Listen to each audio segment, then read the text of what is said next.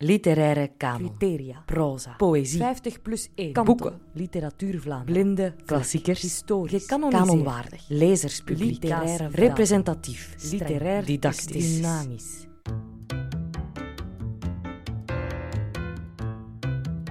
Dit zijn de Kanonconversaties.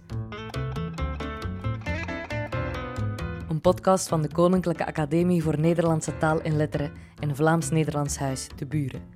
Dit is aflevering 3, Kleur in de Kanon. Ik ben Anke Verschuren en ik ben klaar om te luisteren. Ik zei het al aan het einde van aflevering 2. De literaire kanon, zoals die nu is, is 50 tinten wit. Daarmee bedoel ik dat alle auteurs met een migratieachtergrond op een of andere manier in de blinde vlek zijn verzeild geraakt. Allemaal. Hoe is dat gebeurd? In welke mate is het feit dat de kanon een historisch instrument is een al te gemakkelijk excuus? Wie wordt er over het hoofd gezien? Wat zijn de gevolgen daarvan? En hoe moeten we daarmee omgaan? Veel vragen. Moeilijke materie. Ook voor mij als witte vrouw die er misschien Zuiders uitziet, maar die wel degelijk net als haar voorouders uit de oer-Vlaamse Kempengrond is ontsproten. En als ik dat zeg, dan denk ik meteen, maar is het eigenlijk echt zo moeilijk? In ieder geval is het nu meer dan ooit nodig om het erover te hebben. En ik ga mezelf weer onderbreken, want waarom is het nu meer dan ooit nodig? Was het dat eigenlijk niet altijd al? Het is nu nog steeds nodig en misschien is dat dan jammer. Maar ook goed dat er een gesprek is, dat er nu echt ruimte is en het blijft belangrijk, hoe dan ook, altijd en... Amai, oké, praten dus. In alweer dezelfde, eigenlijk niet zo heel gezellige opnamestudio in Antwerpen. Met Linda Lea Nierenda. Ik ben Linda Lea Nierenda. Ik ben dichteres, schrijver en dit jaar maak ik mijn debuut als actrice op het toneel van Killjoy Quiz van Luanda Casella in een productie van Intigent. Met Erik Vlaming. Ik ben Erik Vlaming. Ik ben eh, schrijver van boeken en van theaterstukken. Op een bepaald moment hebben ze mij gevraagd of ik lid wilde worden van de Kantel, de Koninklijke Academie voor Nederlandse Taal en Letteren. Ik heb getwijfeld, uiteindelijk ja gezegd. Ik heb daar geen spijt van. Binnen die Kantel hebben we dan op een bepaald moment besloten, we gaan een kanon maken van de Nederlandstalige literatuur. Dan werd er een kanoncommissie opgericht en daar ben ik voorzitter van mogen worden. Dat wil zeggen, ik ben diegene in die commissie die er het minst van afkent. Dat moet zo. De voorzitter moet er het minst van afkennen. Ik zat daar tussen een heleboel mensen die er heel veel van weten, die heel veel gelezen hebben, die alles kennen en kunnen. Mijn taak was te zorgen dat ze niet vechtend over elkaar rolden. En een kleine 160 kilometer verderop met Rachid Novaire. Hallo, ik ben Rachid Novaide, schrijver van de romans, verhalen en theater. De literaire kanon is op dit moment nog helemaal wit. Dat is duidelijk, maar misschien ook een beetje ongenuanceerd. Wat is er nu eigenlijk precies aan de hand? Nou, ik had ook een verwondering, ja. Het gaat om essentiële Nederlandstalige literatuur. Het is een menukaart van de smaak van nu afgezet tegen de literaire keuken van het verleden.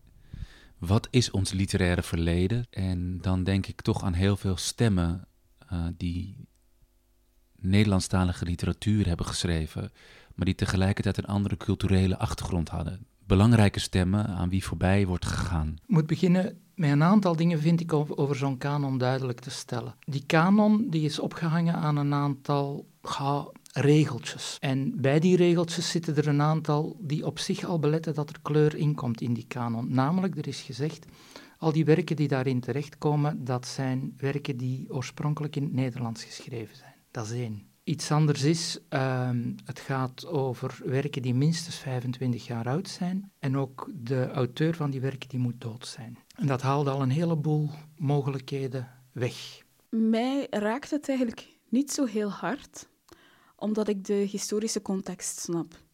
Uh, traditioneel waren vrouwen, en zeker mensen die niet wit waren, al heel lang uitgesloten uit de academische wereld, uit scholen. Het is nog niet heel lang dat vrouwen uh, geaccepteerd werden aan universiteiten. Dus mannen, witte mannen vooral, hier in Europa, hebben uh, de academische wereld en kennisvergaring uh, eigenlijk heel exclusief gehouden. Um, dat was altijd een mannenclubje geweest. Hè. Dus ik begrijp het, die kanon is een weerspiegeling van de historische context. Dat begrijp ik alleen maar zoverre dat de, de oudere boeken de, de boeken uit de middeleeuwen en zo.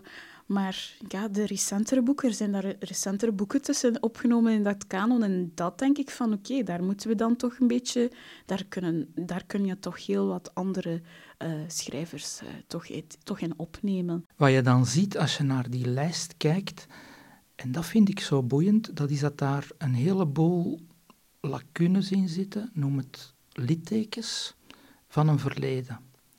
En een van die littekens is het feit dat wij over de hele wereld altijd te maken hebben gehad op goede, op minder goede en vooral op slechte manieren vanuit ons uh, vertrek als, als witte mensen met mensen van kleur. En die zijn niet vertegenwoordigd in die kanon. En mijn reactie is dan, kijk, hier wordt aangetoond dat er iets mis is, omdat ze niet vertegenwoordigd zijn. Ik heb zelf een familiegeschiedenis met een migratieachtergrond.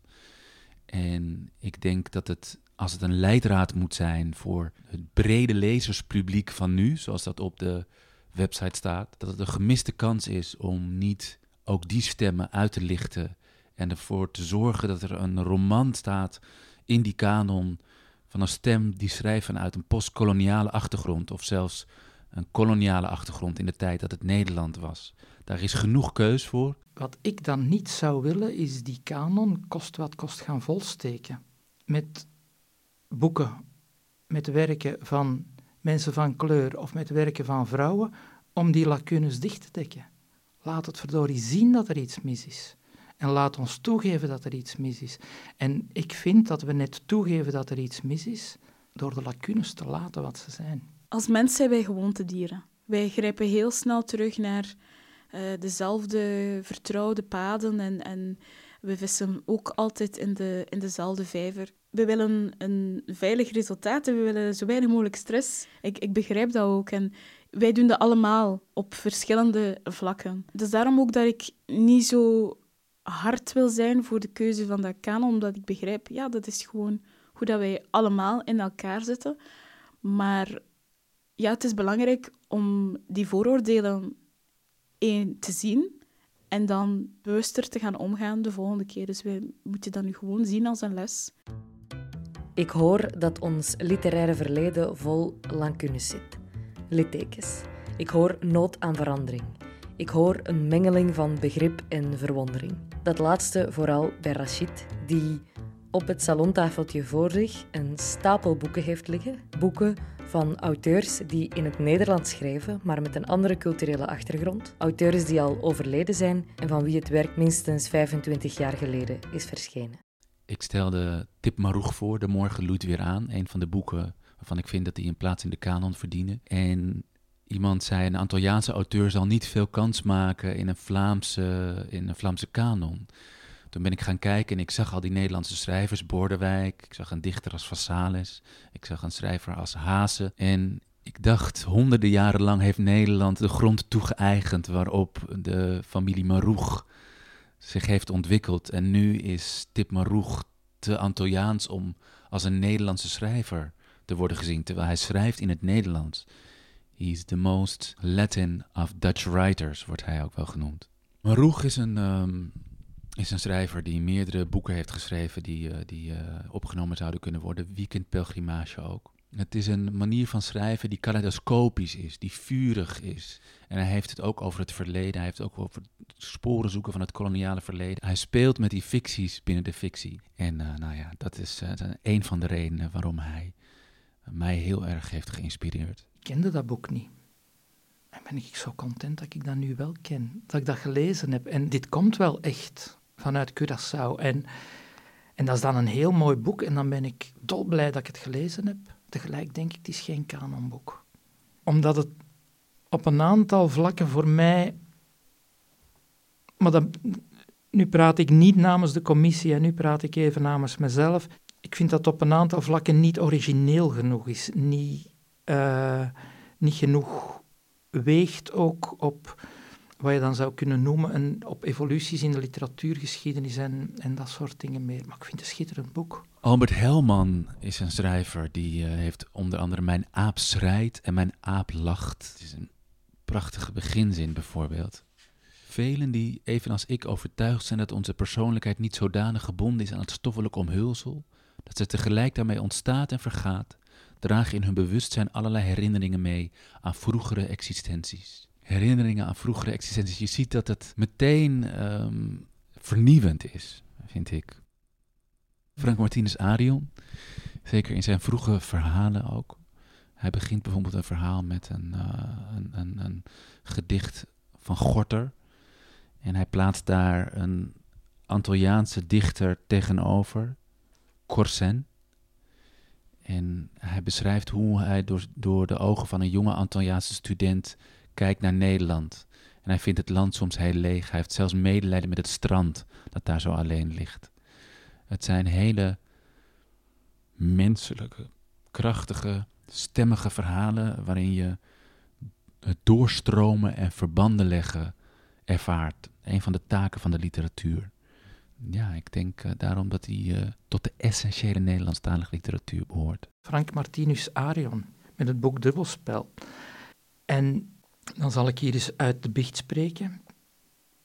Eigenlijk vind ik dat Dubbelspel een boek is dat wel in de kanon hoort. Maar wij hebben dat nooit besproken in de kanoncommissie. En dat is een schande.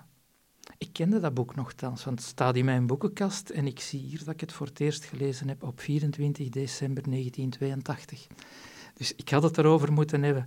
Maar Frank Martinus Arion, uh, ja, die komt dus ook van Curaçao, maar is wel een van de weinige zwarte Nederlandstalige schrijvers. Dit is zo'n uitzonderlijk boek waar de hoofdpersonages allemaal zwarte mensen zijn, vanuit hun perspectief en geschreven door, door een zwarte auteur en in het Nederlands geschreven. Uit verschillende hoeken is die suggestie gekomen, Frank Martinus Arion, die hoort daarbij.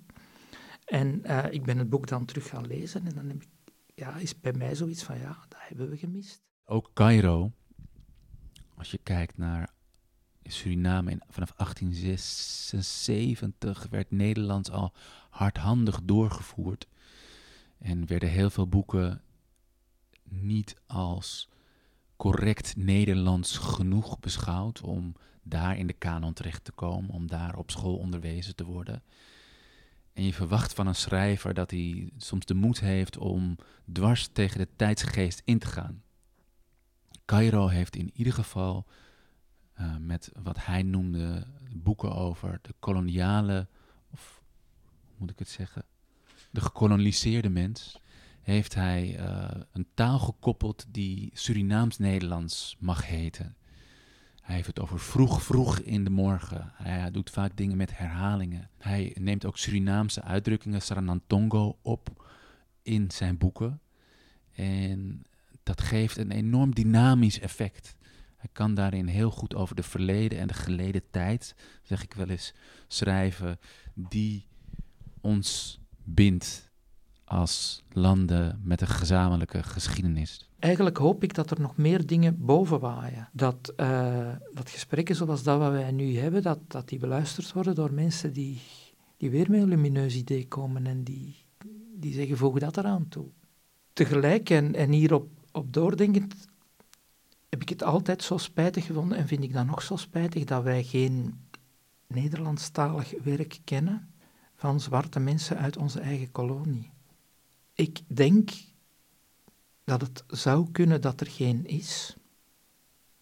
Ik weet dat niet zeker, ik durf daar mijn hand niet voor in het vuur steken.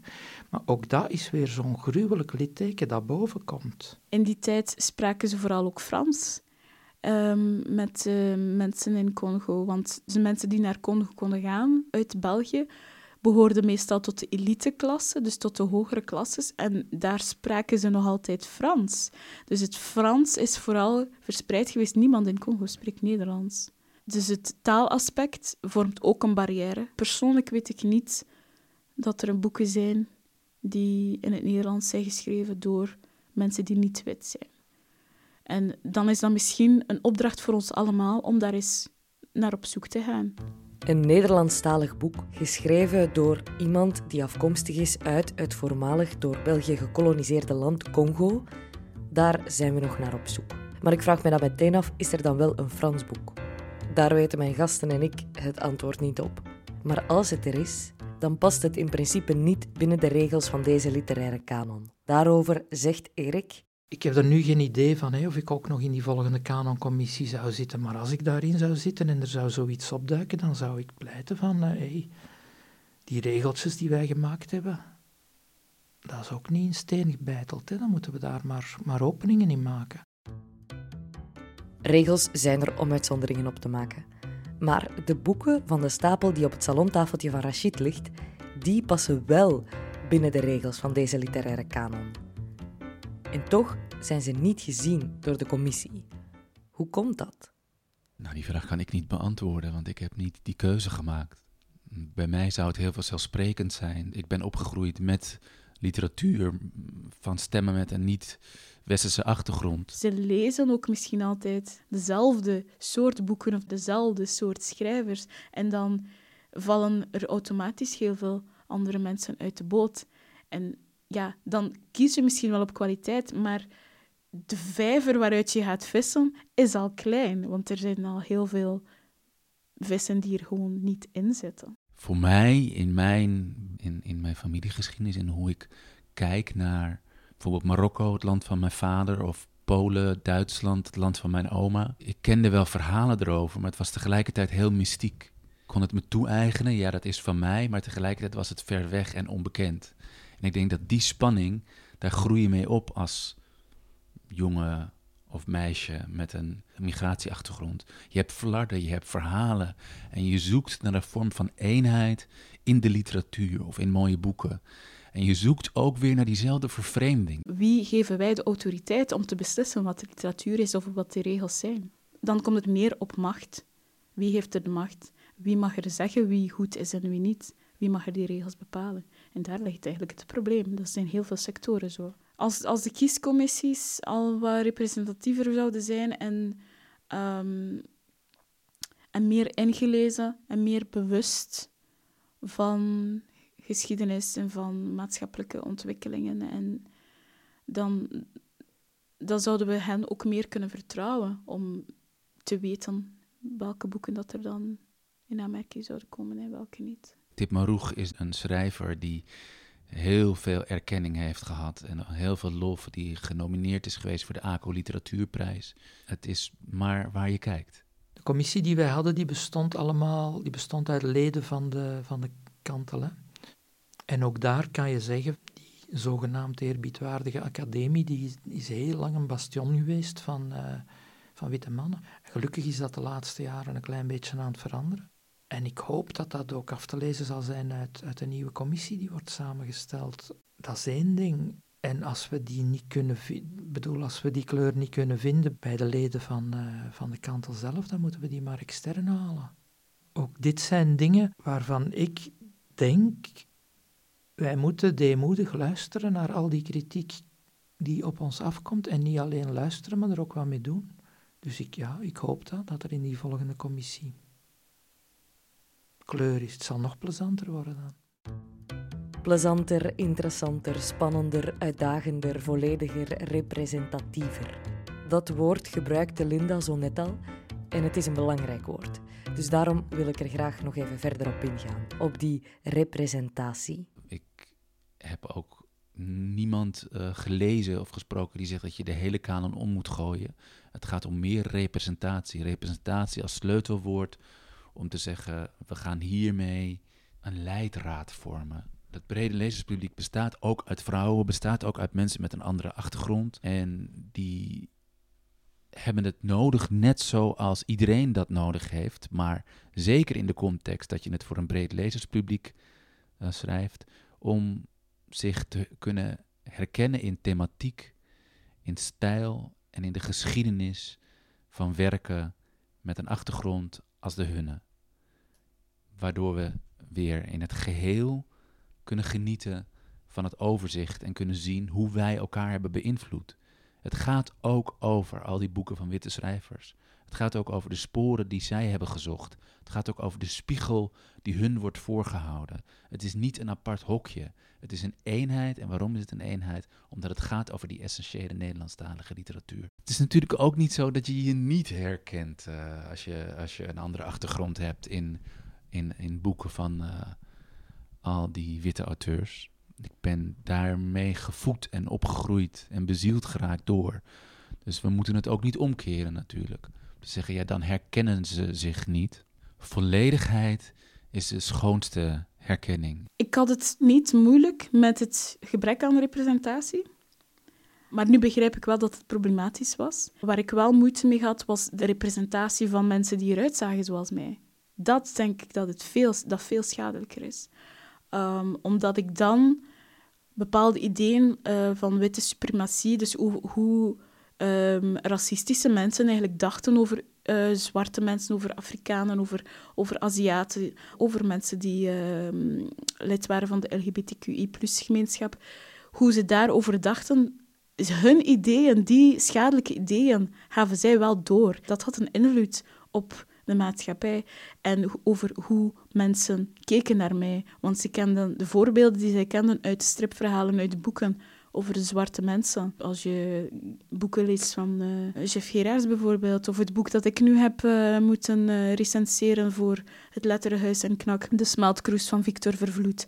Als je dat boek leest, dan heb je helemaal geen hoog idee van, van Afrikanen en zwarte mensen. Dan denk je dat dat domme kinderen zijn die uh, altijd maar moeten begeleid worden en, en gestuurd worden en uh, bevelen moeten krijgen van uh, witte mensen, want anders, ja, anders, anders komen die er gewoon niet. Anders ja, komen die gewoon niet tot beschaving en tot ontplooiing. En ja, ze, kunnen, ze gaan nooit het niveau kunnen behalen van wie wij zijn als witte mensen. Dus we gaan die gewoon moeten uh, hard aan het werk zetten. Dat zijn de ideeën. Het is normaal dat wij bepaalde dingen vragen van hen, uh, seksuele diensten, of dat ze voor ons allerlei dingen doen of dingen gaan halen, want dat is nu eenmaal de positie die zij moeten bekleden in deze wereld. Die ideeën vind ik zeer schadelijk. Zo'n boek met schadelijke ideeën kwam in 2015 op het nippertje in de kanon terecht. Dat gebeurde omdat de auteur was overleden en het dus plots binnen de regels paste. In 2020 werd het weer geschrapt. Ik heb het over Gangrene 1 Black Venus van Jeff Gerards. Een van de stemmen over uh, Jeff Gerards was van ja, was die nu zo vernieuwend, zo anders als vele anderen op dat moment? Groot vraagteken. Iets wat ook de kop opstak, dat is maar er zitten toch een aantal obstakels in dat boek, in Gangrene, waar je, als je dat nu leest, behoorlijk mee moet slikken. De manier waarop er, uh, ja, laat het me gewoon zeggen, op andere mensen neergekeken wordt. Literatuur over neerbuigendheid is nog niet per definitie een neerbuigend boek natuurlijk. Dat, dat is juist wat jongeren en lezers ten volle moeten begrijpen. Um, maar soms bespeur je wel dat er um, sprake is van een dédain voor het beschrevene. Hoe is best een hele moeilijke literaire discussie. Boeken verbieden, over het algemeen, vind ik een van de domste dingen die je kan doen. Behalve bijvoorbeeld stripverhalen met zo heel racistische afbeeldingen van Aziatische mensen en Afrikaanse mensen, dat is enorm problematisch. Dat is gemakkelijk om die gewoon ja, aan te passen, hè, die prentjes, en dan op een nieuwe uitgave te doen. Maar bij, uh, bij boeken vind ik dat het vooral belangrijker is om een, een proloog aan toe te voegen en wat context en, en te schetsen. Als je het eruit haalt en verbiedt, dan lijkt het alsof het nooit bestaan heeft. Dan is het veel moeilijker om aan mensen uit te leggen hoe hard en hoe pijnlijk en hoe kwetsend en hoe openlijk racistisch mensen konden zijn. En hoe toxisch dat die sfeer was en hoe het was om hmm. in zo'n omgeving uh, te leven en op te groeien. En hoe dat mensen zo over anderen dachten. Maar de vraag blijft, hoort zo'n boek dan thuis in de literaire kanon? Als die inderdaad de literaire waarde hebben...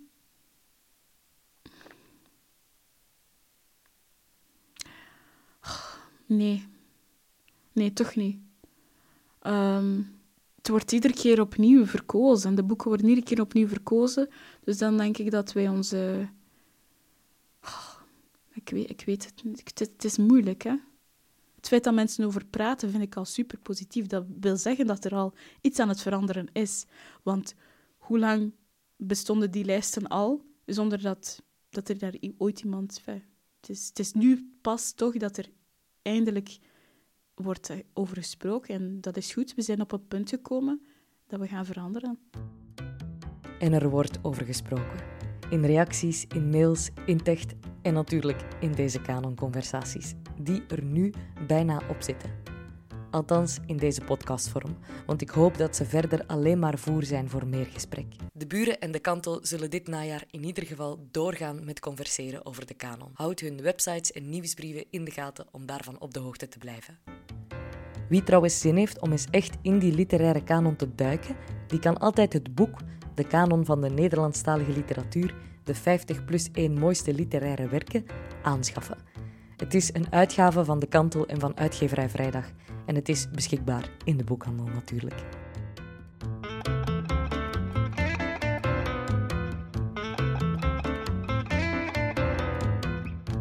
Ziezo, dit was het dan, de Canon Conversaties, een podcastreeks van de Koninklijke Academie voor Nederlandse Taal en Letteren in Vlaams-Nederlands Huis te Buren.